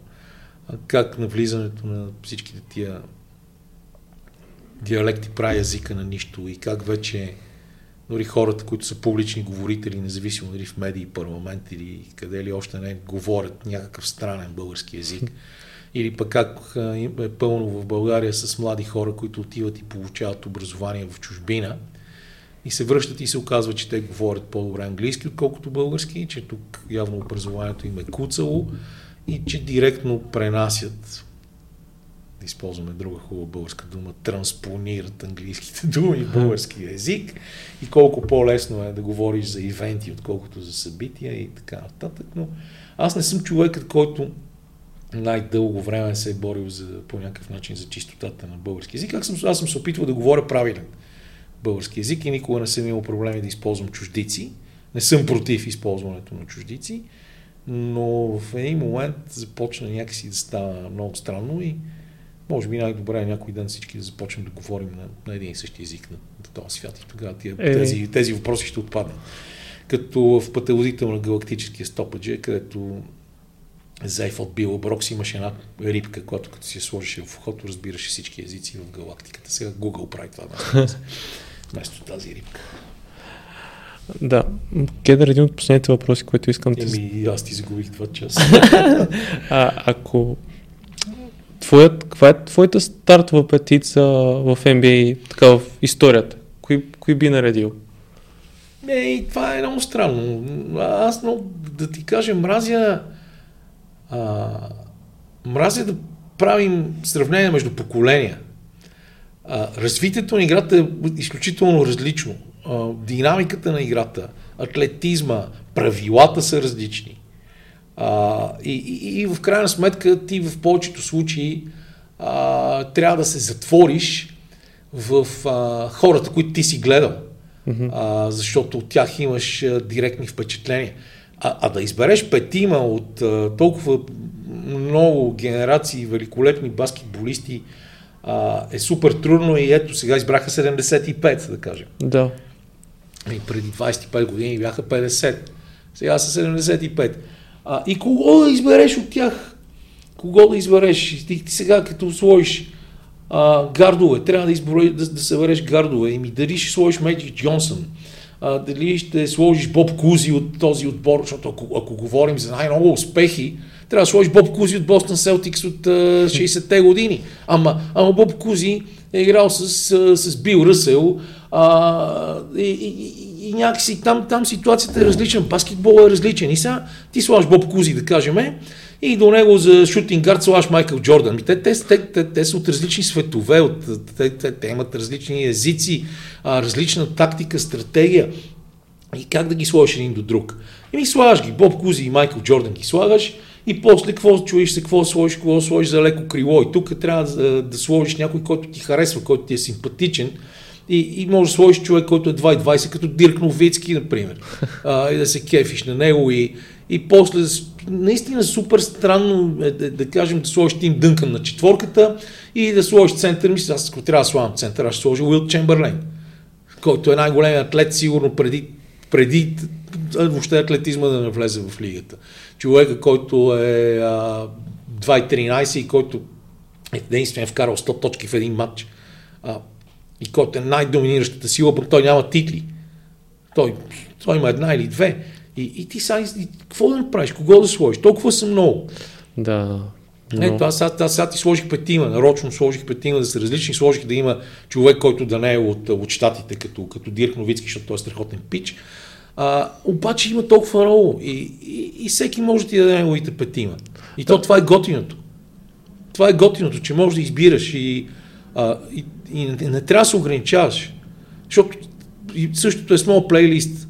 А, Васко Урбанов, аз много харесвам предаването и понеже Васко ми е много добър приятел и ние се шегуваме непрекъснато и много хора ме питат, ти що не участваш в моя плейлист? И аз им казах ми, защото искам Васил да остане да води това предаване по-дълго. Ако той ме покани мене, няма да има работа в БНТ. И, и правиш там 10. И те са ти пак, 10 ти песни са плод на сегашното ти емоционално състояние. А, и дали и, ще, ще имаш ли смелостта да, да сложиш заедно хеви метал и класическа музика, или дори пред класика, или, или ще наредиш само някакви топ вау парчета, нали, които всички да ги харесат и да, да кажат, ей, то какъв пичага е. А, или ще сложиш някакви непопулярни неща, както може да си позволи Насо Русков, защото той винаги е контркултура. Нали. А, и, и, и, и, пак не можеш да се ограничиш 10 парчета. 10. Как 10? Нали, това е супер малко, има толкова много музиканти, артисти. А, дори 10, ти, ти дори само български не направиш, не можеш да се ограничиш само в 10 започвайки от а, Йосиф Цанков и Борис Карадимчев, да кажем, и, и въобще изумителните аранжименти на българска музика с симфонични оркестри от 50-те, 60-те години или дори Аспарух Лешников и всички тия неща а, от, преди, а, от преди 9 септември, когато тази музика нали, естествено много не е позната в България. Така че а, не става, не може, аз имам приятели, които станаха на по 60 и минаха 60-те, и продължават да слушат само хеви метал и, и хард рок.